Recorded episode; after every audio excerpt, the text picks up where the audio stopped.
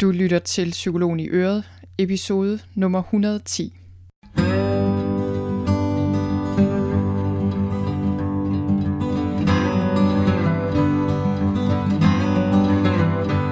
Velkommen til Psykologen i Øret. Jeg er psykologen Birgitte Sølstein, og Øret, det er dit.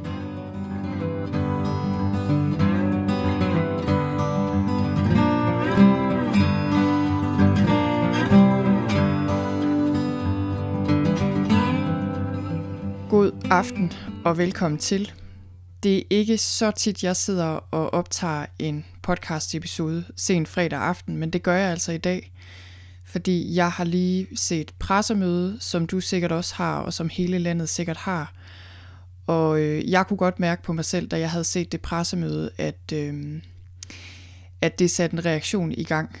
Det øh, er sjældent, jeg har set noget i fjernsynet, der, øh, der egentlig har givet mig så meget frygt faktisk, og så stærk en reaktion. Og øh, jeg har overvejet i nogle dage nu at lave et eller andet om corona her på podcasten. Det var ikke lige planen. Planen er egentlig, at jeg er i gang med at flytte øh, med min familie, og at jeg ikke skulle lave podcast-episoder lige nu. Jeg har faktisk indspillet et par stykker i forvejen, så jeg ligesom lige havde et par uger, hvor jeg ikke skulle bruge tid på det. Men, øh, men jeg har tænkt på det her de senere dage, at jeg fik lyst til at lave noget, der handlede om, hvordan man dealer med den her frygt og angst, der kan opstå i forbindelse med det, vi er ude for lige nu med corona, og den måde landet bliver lukket ned på osv. Og, øh, og nu bliver det altså nu. Jeg sætter mig ned og laver den her episode.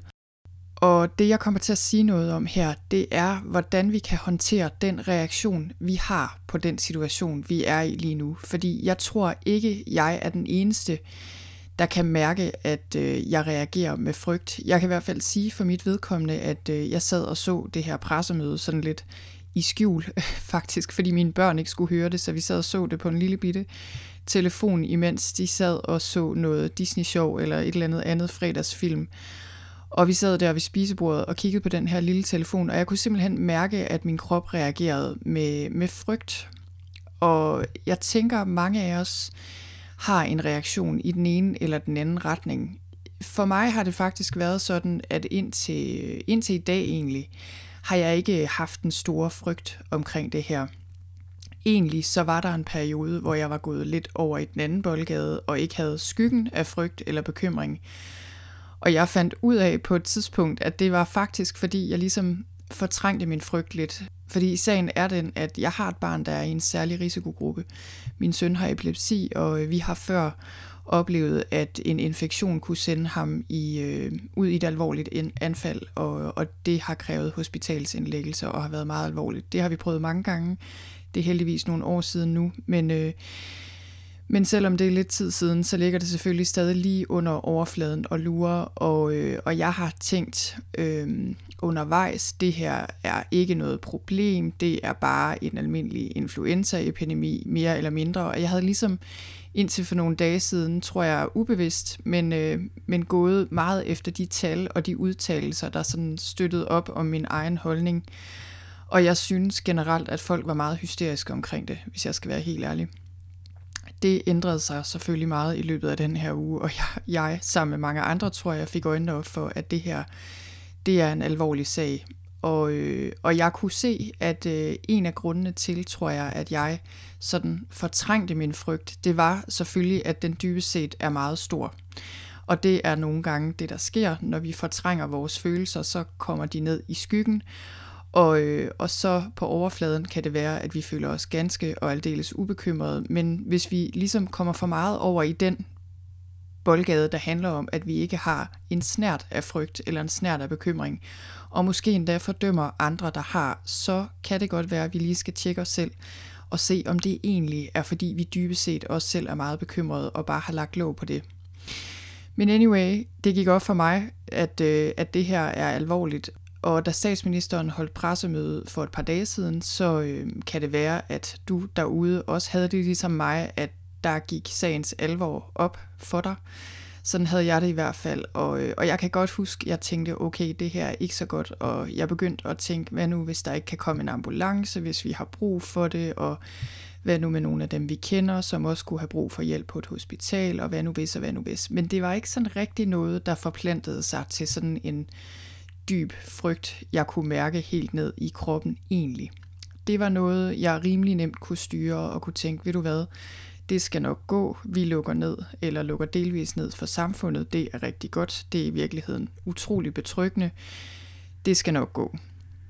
Så øh, var det, at der var pressemøde her i aften, og der må jeg sige, jeg kan ikke huske øh, egentlig, at jeg nogensinde har set noget i fjernsynet, der gav mig den reaktion, som jeg fik, fordi jeg sad simpelthen og, øh, og blev bange.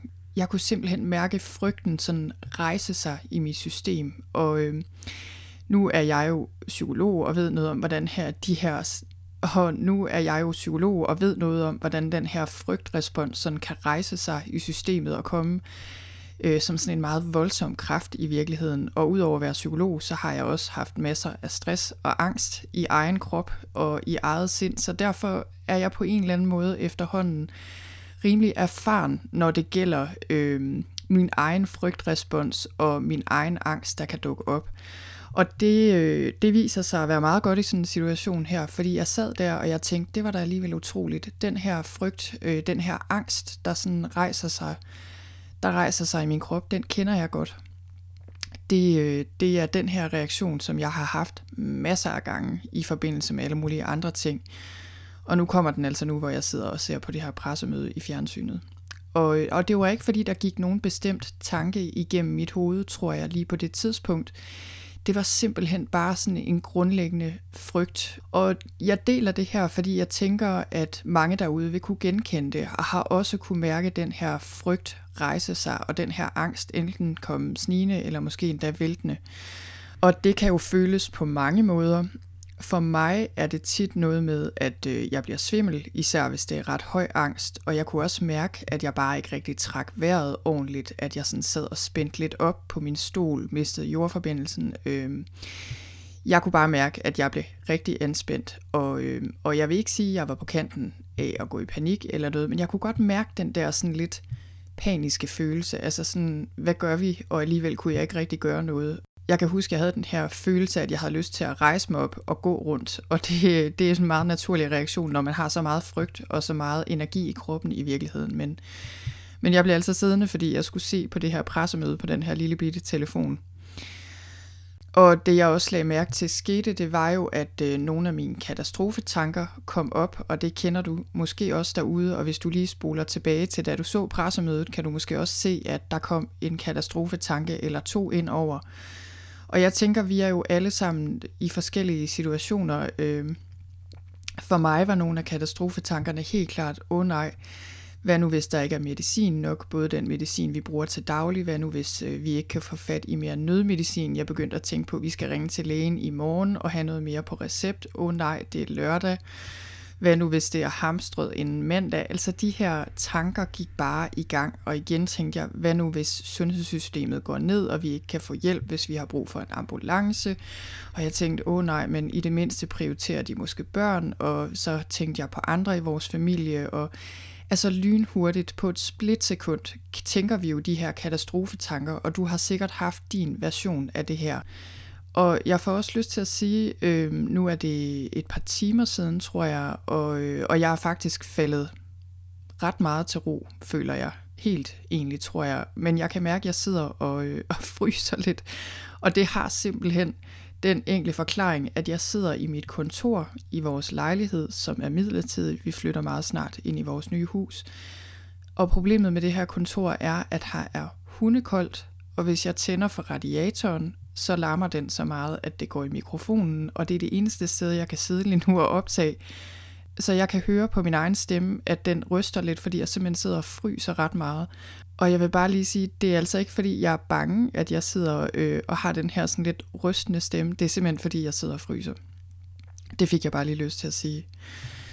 Nå, men det jeg kunne mærke øh, lige efter det her pressemøde, jeg havde brug for at gøre, det var simpelthen lige at rejse mig op trække vejret og snakke lidt med min mand om det, og også lige arbejde lidt med mig selv mentalt i forhold til at få mig tilbage til her og nu. Jeg gav mig til at lægge noget vasketøj sammen, som vi alligevel lige skulle have ryddet af vejen. Vi fik ryddet op, læst noget for min søn. Altså, jeg prøvede faktisk lige at gøre noget her og nu, der sådan kunne få mine tanker lidt på glæd, og øh, jeg ringede til min mor, fordi vi skulle have aftalt noget, og jeg skrev til et par stykker, og sådan, hold da op, det er godt nok voldsomt det her.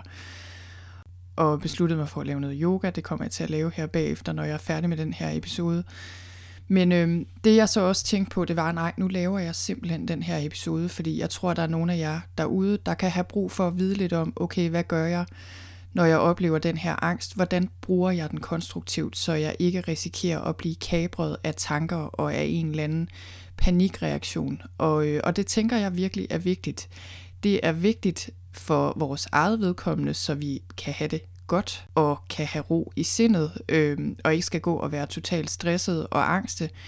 Men jeg tænker faktisk også, det er meget, meget vigtigt på et samfundsplan lige nu, at vi ikke lader os kabre af den her angst, så vi kan handle øh, fornuftigt og bevidst og være solidariske og, øh, og virkelig vise os fra vores bedste side, i stedet for bare at handle på den her frygt og lade vores ego tage over.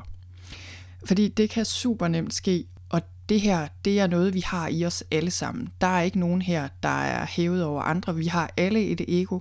Vi har alle den her meget instinktive frygtreaktion, der gør, at vi får lyst til at styre ned i netto og hamstre gær, og at vi får lyst til øh, ja, at købe hamstre medicin på apoteket, og, og det, det er der sådan set ikke noget forkert i.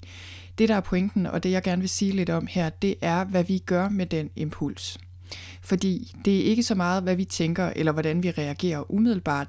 Det er, hvordan vi rummer den impuls, de tanker, vi nu engang har, så vi ikke bare går på automatpilot og gør noget, som vi senere kan se ikke tjener noget som helst godt formål. Så det jeg rigtig gerne vil prøve med den her podcast episode, det er faktisk at bidrage til, at du kan handle på den her frygt, hvis du har den, og det tror jeg mange af os har lige nu, at du kan handle på den på en bevidst måde, i stedet for at lade din frygt styre og lade dit ego styre. Det kan man øh, beskrive på mange måder. Der er en amerikansk psykolog, der hedder Tara Brach, som jeg øh, er stor fan af. Hun kalder det at reagere enten above the line eller below the line, altså over linjen eller under linjen. Og under linjen, når vi reagerer under linjen og har adfærd under linjen, så er det ubevidst adfærd.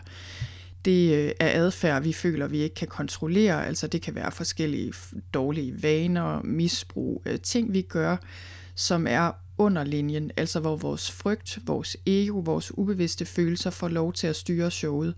Og vi kan have den her følelse af, at vi ikke har ret meget kontrol. Og der er en tendens til, at de ting, vi gør, når vi reagerer below the line, de er destruktive, de er asociale, de fremmer ikke nogen form for trivsel, hverken vores egen eller andres.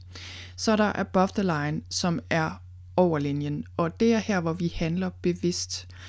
Og øhm, og det her skal ikke kun forstås bevidst som rationelt, men, øh, men hvor vi ligesom er i stand til at være med os selv med alle de reaktioner, impulser, tanker, ting og sager, vi nu engang har. Så det har ikke noget at gøre med, at vi ligesom skal skaffe os af med al vores frygt, eller skaffe os af med alt det grimme og alt, alle de mærkelige og uhensigtsmæssige følelser og tanker, vi har. Det har mere noget at gøre med, at vi ikke lader det styre os, så vi går above the line, vi går over linjen, så vi kan lade vores handlinger være styret af, øhm, af vores vigtige værdier. Vi kan lade dem være styret af, hvad vi ved er bedst, både for os selv og for andre. Øhm, og jeg har også tænkt lidt over det her, fordi jeg selv kunne mærke, at jeg blev så trigget, at det, der egentlig er meget vigtigt for os som mennesker, når vi skal arbejde med os selv, det er jo faktisk at finde ud af, hvordan vi håndterer det, når vi bliver trigget, fordi det bliver vi i mange situationer, og øh, lige nu er mange af os trigget på grund af den her corona-situation. Men til daglig bliver vi også trigget hele tiden. Vi bliver trigget af vores børn, og så kan vi komme til at råbe af dem, selvom vi ikke har lyst til det. Vi kan blive trigget af øh, vores partner, og så kan vi komme ind i de her meget destruktive mønstre, som vi heller ikke har lyst til at være kabret af. Vi kan blive trigget af noget, nogen siger, eller noget, nogen gør. Vi kan blive trigget af tanker, vi selv har. Vi kan blive trigget af visse situationer. Vi kan blive trigget af alt muligt. Og det, der faktisk er rigtig, rigtig vigtigt, det er, at vi lærer at, øh, at identificere de steder, mennesker, situationer, øh, tanker, alt det vi bliver trigget af, og så finder ud af, hvordan skal vi dele med det på en måde, så vi kan arbejde med bevidst, så vi kan arbejde bevidst med det og udvikle os, i stedet for at det ligesom bare kører os rundt i managen, og vi hænger fast i de her ting, og bare lader vores automatpilot tage over. Så hvis vi kigger sådan meget enkelt på, hvad det er, der sker lige nu med de her pressemøder, der bliver holdt, folk sidder og ser dem derhjemme, og hvad sker der så? Mange af os bliver grebet af frygt. Det kan vi være mere eller mindre bevidste om, men det er altså det, der sker. Og det, der er med frygt, det er, at der er rigtig, rigtig meget energi i frygt. Det, der sker på et neurobiologisk plan, kunne man sige, det er, at øh, der bliver sat gang i den her frygtrespons. Det er en respons, vi har indbygget i os, som gør os i stand til at handle på trusler, når der kommer nogen. I forhistorisk tid, eller hvad den tid nu hedder, i hvert fald for mange, mange år siden, tidligere i menneskets historie, der var det jo mere noget med på savannen, når der kom en tiger, så skulle vi kunne kæmpe mod den, flygte fra den, øh, spille døde, hvis det var det, der var mest hensigtsmæssigt. Altså vi har de her indlejrede responsmekanismer i os, som gør os i stand til forhåbentlig at overleve alle mulige former for trusler. Og der har vi forskellige slags. Det vil jeg lade være med at gå så meget i dybden øh, med her. Men altså, vi har sådan flere forskellige responser at trække på, og de ældste, de har noget at gøre med øh, frys, altså systemet ligesom lukker ned, eller som sagt, at vi kæmper, eller flygter, eller endda besvimer. Altså, vi har sådan forskellige responsmønstre her. Og det er simpelthen det, der går i gang i kroppen, når vi bliver bange hverken mere eller mindre. Det er på en måde meget enkelt, og, øh, og på den måde ligner vores reaktion, vores frygtrespons også hinanden, fordi det er den samme hjerne, vi er udstyret med. Det, der selvfølgelig er problemet med sådan noget, som, øh, som det vi er ude i lige nu, det er, at det vi bliver bange for, det er ikke en konkret fysisk trussel, der, for, der står foran os, som vi ligesom bare kan håndtere os ud af ved enten at kæmpe mod den eller flygte fra den. Det vi egentlig bliver bange for, det er jo øh, de tanker og de forestillinger, vi har i forbindelse med det, der sker lige nu. Der er jo ingen, eller det vil sige, der er jo kun meget, meget få mennesker lige nu i Danmark, der er direkte berørt af corona. Det er ikke for at sige, at det ikke er en trussel, og at det ikke er alvorligt, og at der ikke bliver flere, der bliver berørt. Øh, det er ikke det, jeg mener, men det er bare for at sige, det der sker, og det vi bliver bange for, det er vores umiddelbare forestillinger om, hvad der kan komme til at ske. Som er andre ord, øh, frygt for fremtiden, basalt set. Og de her frygtbaserede tanker, der handler om fremtiden, de er ikke helt så nemme at dele med, som hvis det nu var en eller anden konkret trussel, der stod foran os en bil, der var ved at køre os over, eller noget andet, vi kunne gøre noget ved lige umiddelbart. Så det vil sige, at selvom det her ikke er en konkret fysisk trussel, vi oplever lige nu, igen, jeg er med på, at det her er en konkret trussel. Det jeg mener er bare, at, at vi hver især ikke står med et konkret problem lige nu. Hvis vi kigger os rundt omkring i stuen, så kan langt de fleste af os sige, lige her og nu, hvis jeg lægger alle tanker om fremtiden og min forestillingsevne på hylden, så vil de fleste af os kunne sige, jeg er faktisk okay lige her og nu. Men altså den her frygt for fremtiden, den sætter gang i den her frygtrespons. Og det er en respons i kroppen, der er helt vildt meget power i. Og derfor føles det så voldsomt. Det giver alle mulige symptomer, nogle af dem jeg nævnte tidligere, svimmelhed, hjertebanken, åndenød, alt mulig energi, der bare suser rundt i kroppen, og nogle gange kan vores angstniveau jo stige fra 0 til 1000 på et splitsekund.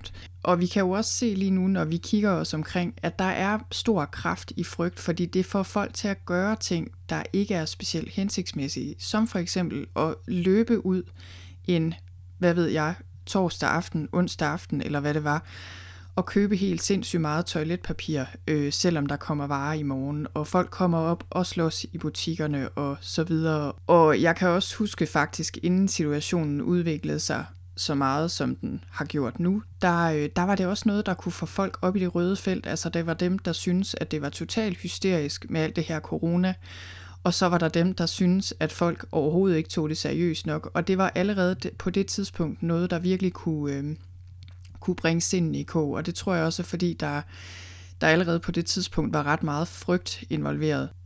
Men i hvert fald, nu må vi konstatere, at, øh, at det, der sker, det er, at mange af os er grebet af den her frygt. Og det, der så sker, når det er en frygt, vi er fælles om, så bliver det en kollektiv frygt, og det giver den endnu mere power, og derfor er det desto vigtigere, at vi er bevidste om ikke at blive grebet af det her massehysteri, som det jo ellers meget nemt kan udvikle sig til.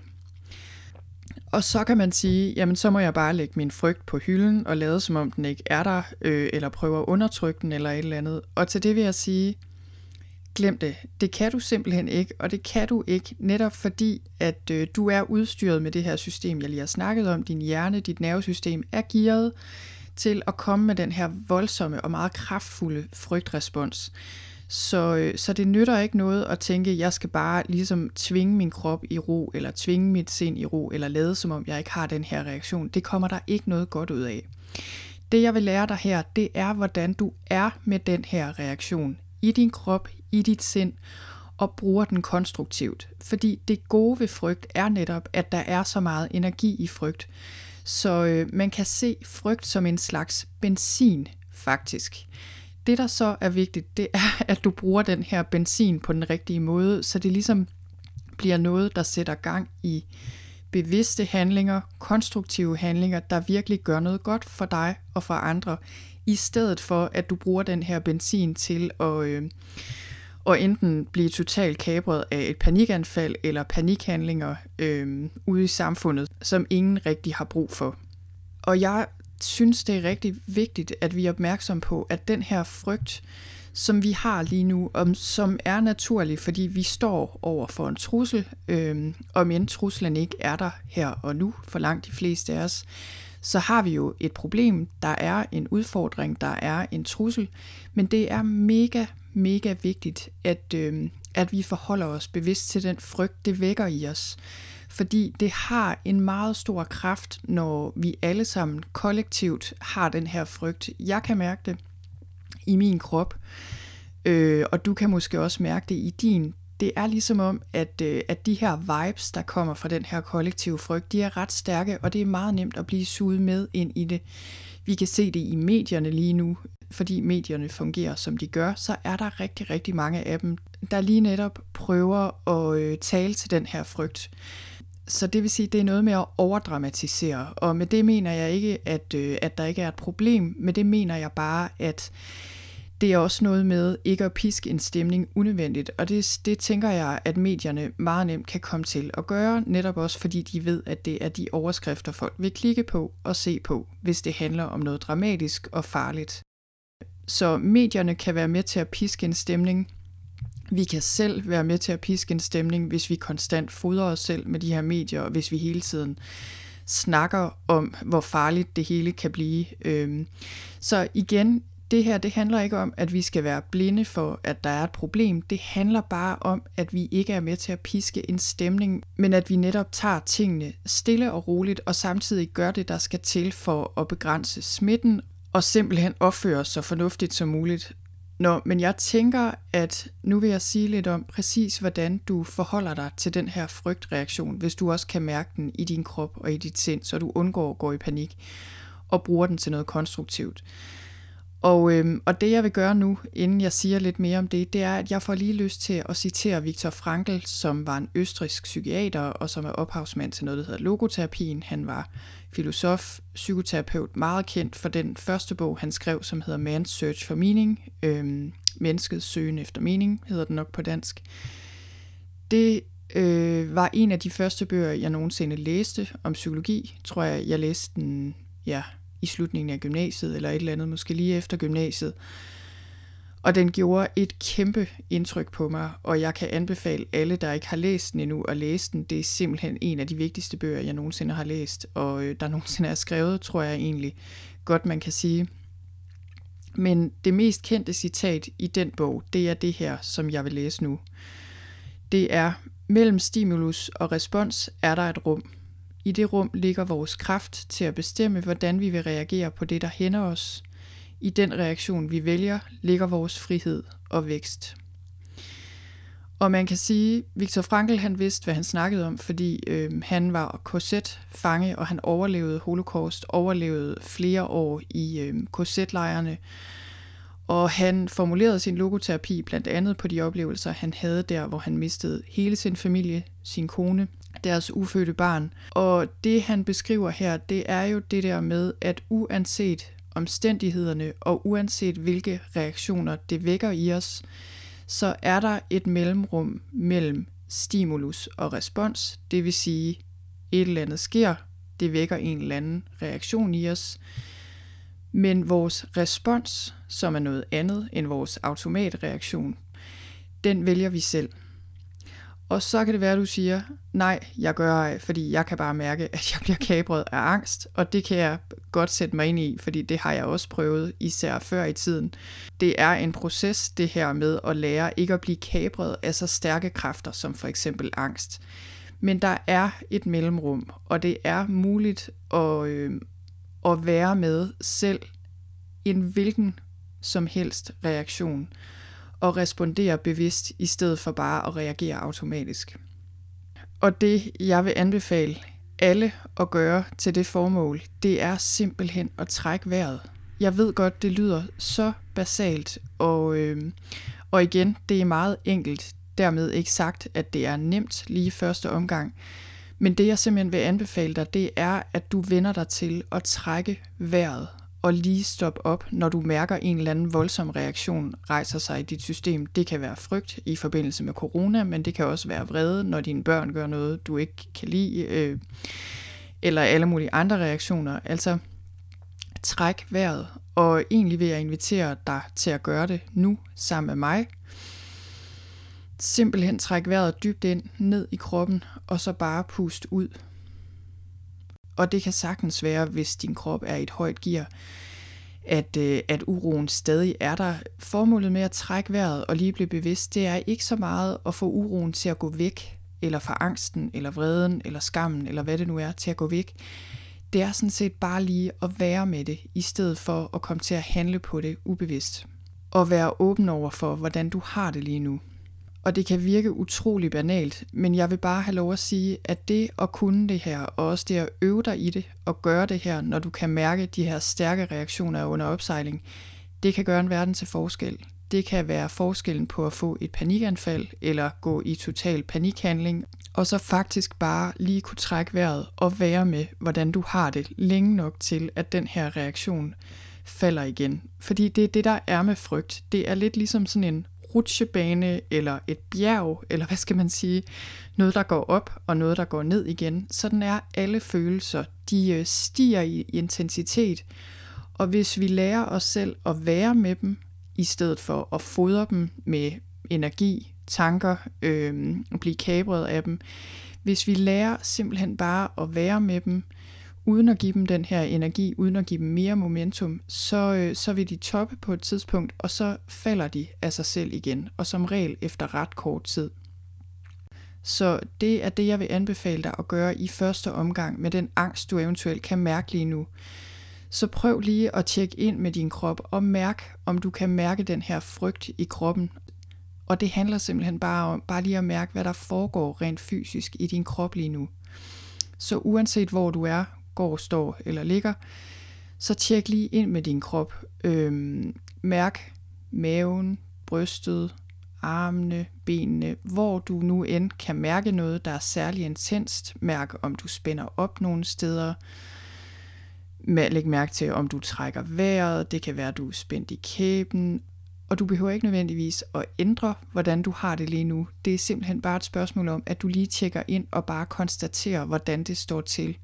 Og igen, det er ikke fordi, du skal prøve at få det til at gå væk. Det er det, der er så paradoxalt med det her. Altså, jeg har fundet ud af, at, øh, at når vi prøver at bekæmpe angst og den her frygtreaktion i kroppen, når vi prøver at bekæmpe den med åndedrætsøvelser, eller tænke på noget andet, eller lade som om den ikke er der, eller aflede os selv, eller hvad vi nu finder på for at prøve at få den væk, eller ignorere den, så har det som regel den omvendte effekt. Altså, what you resist will persist det er som om, at, øh, at det eneste, der virker, det er i hvert fald blevet min erfaring, det er, at vi lærer os selv at åbne op over for de her fysiske reaktioner i kroppen, være med dem længe nok til, at de daler af sig selv, og så finder vi os selv et helt, helt andet sted mentalt, end hvis vi bare øh, ligesom bliver kabret af den her intensitet og lade sindet rulle med på bølgen. Fordi det, der er med angst, det er, at et er, at vi har en reaktion. Det er der mange af os, der har. Nogle af os har den meget, andre af os har den meget lidt. Jeg kan for eksempel sige her, hjemme er min mand sådan ret robust skruet sammen, øh, som hovedregel i hvert fald, så han, øh, hans nervesystem er ikke særlig let antændeligt. Det er mit meget mere. Øh, mit er ikke så meget, som det har været, vil jeg sige. Det er også et spørgsmål om træning, har jeg fundet ud af, og ved jeg også som psykolog. Men, øh, men mit er mere let antændeligt. Og, og det der er med det her, det er, at det er ikke så vigtigt, om vores system er let antændeligt eller ej. Det der er vigtigt, det er, hvordan vi er med det, når vi så har en reaktion. Og som sagt, jo mere du kan åbne op og bare tillade, at den reaktion, du nu engang har, er der i kroppen, jo mindre bliver du kabret af det rent mentalt, og jo hurtigere passerer det igennem kroppen. Og det kan godt være lige nu derude, at du tænker, jamen hvordan i alverden kan jeg øh, åbne op over for den her meget voldsomme følelse? Det tør jeg slet ikke, jeg er bange for at miste kontrollen. Og det er lige netop sådan, vi har det, hvis vi har meget angst i vores system. Altså vi holder det ligesom ubevidst væk, og det kan være rigtig, rigtig svært bare at ture være med det. Og jeg vil også sige, for nogle af os, hvis der er tale om voldsom angst og en kæmpe reaktion, så kan vi have brug for hjælp til at dele med det her. Det er det, jeg arbejder med som psykolog blandt andet. Og selvfølgelig kan vi have brug for hjælp til det. Og jeg har fuld forståelse for det, fordi jeg har selv oplevet masser af angst i mit liv. Jeg er godt klar over, hvor voldsomt det er. Men jeg har også oplevet, hvad det betyder at være i stand til bare at være med det. Og jeg skal være helt ærlig og sige, at da jeg lærte det, var det ikke af en psykolog, selvom jeg også har gået til psykologer, som jeg har været rigtig glad for, og som har hjulpet mig meget. Men, øh, men jeg lærte det faktisk, fordi jeg lyttede til en af Eckhart Tolles bøger på repeat nærmest, da jeg blev overmandet af angst for nogle år siden. Det er noget, jeg har sagt noget om tidligere i min podcast. Øh, hvordan det skete i forbindelse med mit barns sygdom og sådan noget. Men, øh, men noget af det, han sagde omkring det her med, hvordan man kunne være med den her fysiske reaktion i kroppen, uden at lade det stige os til hovedet rent mentalt, det gav bare mening for mig. Jeg ved ikke, om det var, fordi han var så god til at forklare det. Jeg, øh, jeg tog også til Norge og, og var på retræte med Eckhart Tolle, og, og ligesom virkelig fordybede mig i den tankegang i en periode. Og der var bare et eller andet, der klikkede der, og jeg kan så tydeligt huske den første gang, det skete for mig, at jeg kunne være i mega stor angst i kroppen, den her voldsomme reaktion. Og øh, jeg kan huske, at jeg stod ude i mit køkken i vores hus på det tidspunkt, og jeg stod bare, det var lidt ligesom at stå midt i en storm, øh, og bare lade det blæse, uden at jeg egentlig lod mig påvirke af det, udover at jeg bare stod og ventede på, at det gik over. Det var en meget speciel oplevelse, og en virkelig, virkelig stor befrielse, fordi indtil da havde jeg været ret så kabret af angst i en periode. Og når jeg taler om mig selv på den her måde, så er det ikke fordi, jeg egentlig har behov for det, men det er mere for at sige, at jeg ved godt, hvordan voldsom angst opleves, og jeg ved godt, hvor svært det er at dele med. Men det jeg også gerne vil sige med det, det er, at det her er noget, alle kan lære. Det, øh, det er noget, der kræver noget bevidsthed, og det er noget, der kræver noget mod, faktisk. Men, øh, men, det, men det er noget, alle kan lære, og, øh, og jeg tænker virkelig, at lige nu, som situationen er, der, øh, der har vi alle sammen brug for at have et bevidst forhold til vores frygt, så vi kan handle ordentligt ud fra den. Og tilbage til det her med, og tilbage til det her med, at frygt er benzin, fordi man kan sige, lige så vel som øh, frygt kan sende os ud i panikanfald og sende sindet ud i total overaktivitet og tanker om fremtiden og om andre og om os selv og om alt muligt, som vi ikke får det godt af, så kan vi også bruge den her benzin til noget godt. Og det er det, jeg vil slutte af med at sige lidt om her. Øhm, jeg vil lige sige, jeg tror, jeg kommer til at lave en episode mere, der handler om det her med, hvordan vi styrer sindet, øh, eller ikke styrer sindet, men ligesom undgår at blive kabret af sindet, når tankerne flyver rundt omkring i alle mulige retninger, fordi det er nemmere sagt end gjort, men det er noget, vi kan lære, og min erfaring er, at det, det kan hjælpe os rigtig meget, lige sådan at tune ind på, okay, hvad er det, sindet kan finde på at gøre, normalt. Det er i virkeligheden meget enkelt, og hvordan er det så, vi kan forholde os til det? Og, øh, og det tænker jeg bliver lidt for meget at komme ind på nu, fordi den her episode er allerede blevet lang, og derfor vil, så vil jeg vente med at gå i detaljer med det til en ny episode, jeg laver her en af dagene. Men tilbage til det der med, at frygt er benzin, og det er vigtigt, at vi bruger det her brændstof på den rigtige måde. Så det du kan gøre, det er jo først og fremmest at følge regeringens anbefalinger. Det er noget, vi alle sammen skal gøre. Vi skal holde os informeret om, hvordan det er, vi skal forholde os. Og i noterne til den her episode, dem finder du på sølvstein.dk-corona. Der har jeg linket til regeringens anbefalinger i forhold til, hvordan man forholder sig. Dem har alle sikkert set, men jeg linker til dem for en sikkerheds skyld. Udover det, så skal du også overveje meget nøje, hvordan du taler med dine børn om det her, og hvordan du øh, ikke lade fjernsynet køre, øh, eller lade medier køre, når dine børn er omkring dig, fordi det kan de ikke tage ind overhovedet, så det er rigtig vigtigt, at du også sætter dig ind i, okay, hvordan taler jeg med mine børn om det her? Og jeg linker også i noterne til den her episode til en rigtig god vejledning til det. Men udover det, så er der rigtig meget, du kan gøre. Du kan tænke, okay, hvem kan jeg hjælpe, og hvordan kan jeg hjælpe? Det kan være, at du kan ringe nogen op, du kender. Det kan være, at du kan tilbyde øh, din nabo, som er en ældre dame, og enten at handle ind, eller måske vise hende, hvordan en eller anden indkøbsapp virker. Du kan sikkert finde måder, du kan tilbyde din hjælp. Det kan være, at du skriver ud på Facebook hvis der er nogen, der har brug for at vide noget om, hvordan man arbejder hjemmefra og har det svært med computere, så ved jeg en del om computere. I kan bare ringe til mig, eller hvad ved jeg.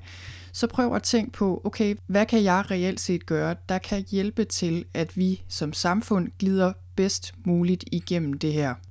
Og udover at tænke på, hvordan du kan hjælpe samfundet, hvordan du kan hjælpe andre, så skal du jo også tænke på, hvordan du kan hjælpe dig selv. Så du kan hjælpe dig selv ved at lade være med at kigge på sociale medier hele tiden, eller på nyheder hele tiden. Fordi hvis du fodrer hjernen dagen lang med coronanyheder, så kan jeg godt love dig, at, øh, at det får du det ikke nødvendigvis godt af, og det er heller ikke nødvendigt, og det gør heller ikke rigtig nogen forskel. Du skal holde dig orienteret, hverken mere eller mindre.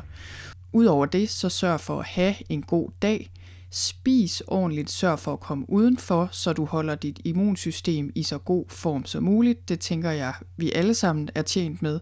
Det gælder jo året rundt, og det gælder jo i virkeligheden altid, men øh, nu bliver det jo meget tydeligt, hvorfor det er vigtigt, at vi holder os sunde og raske.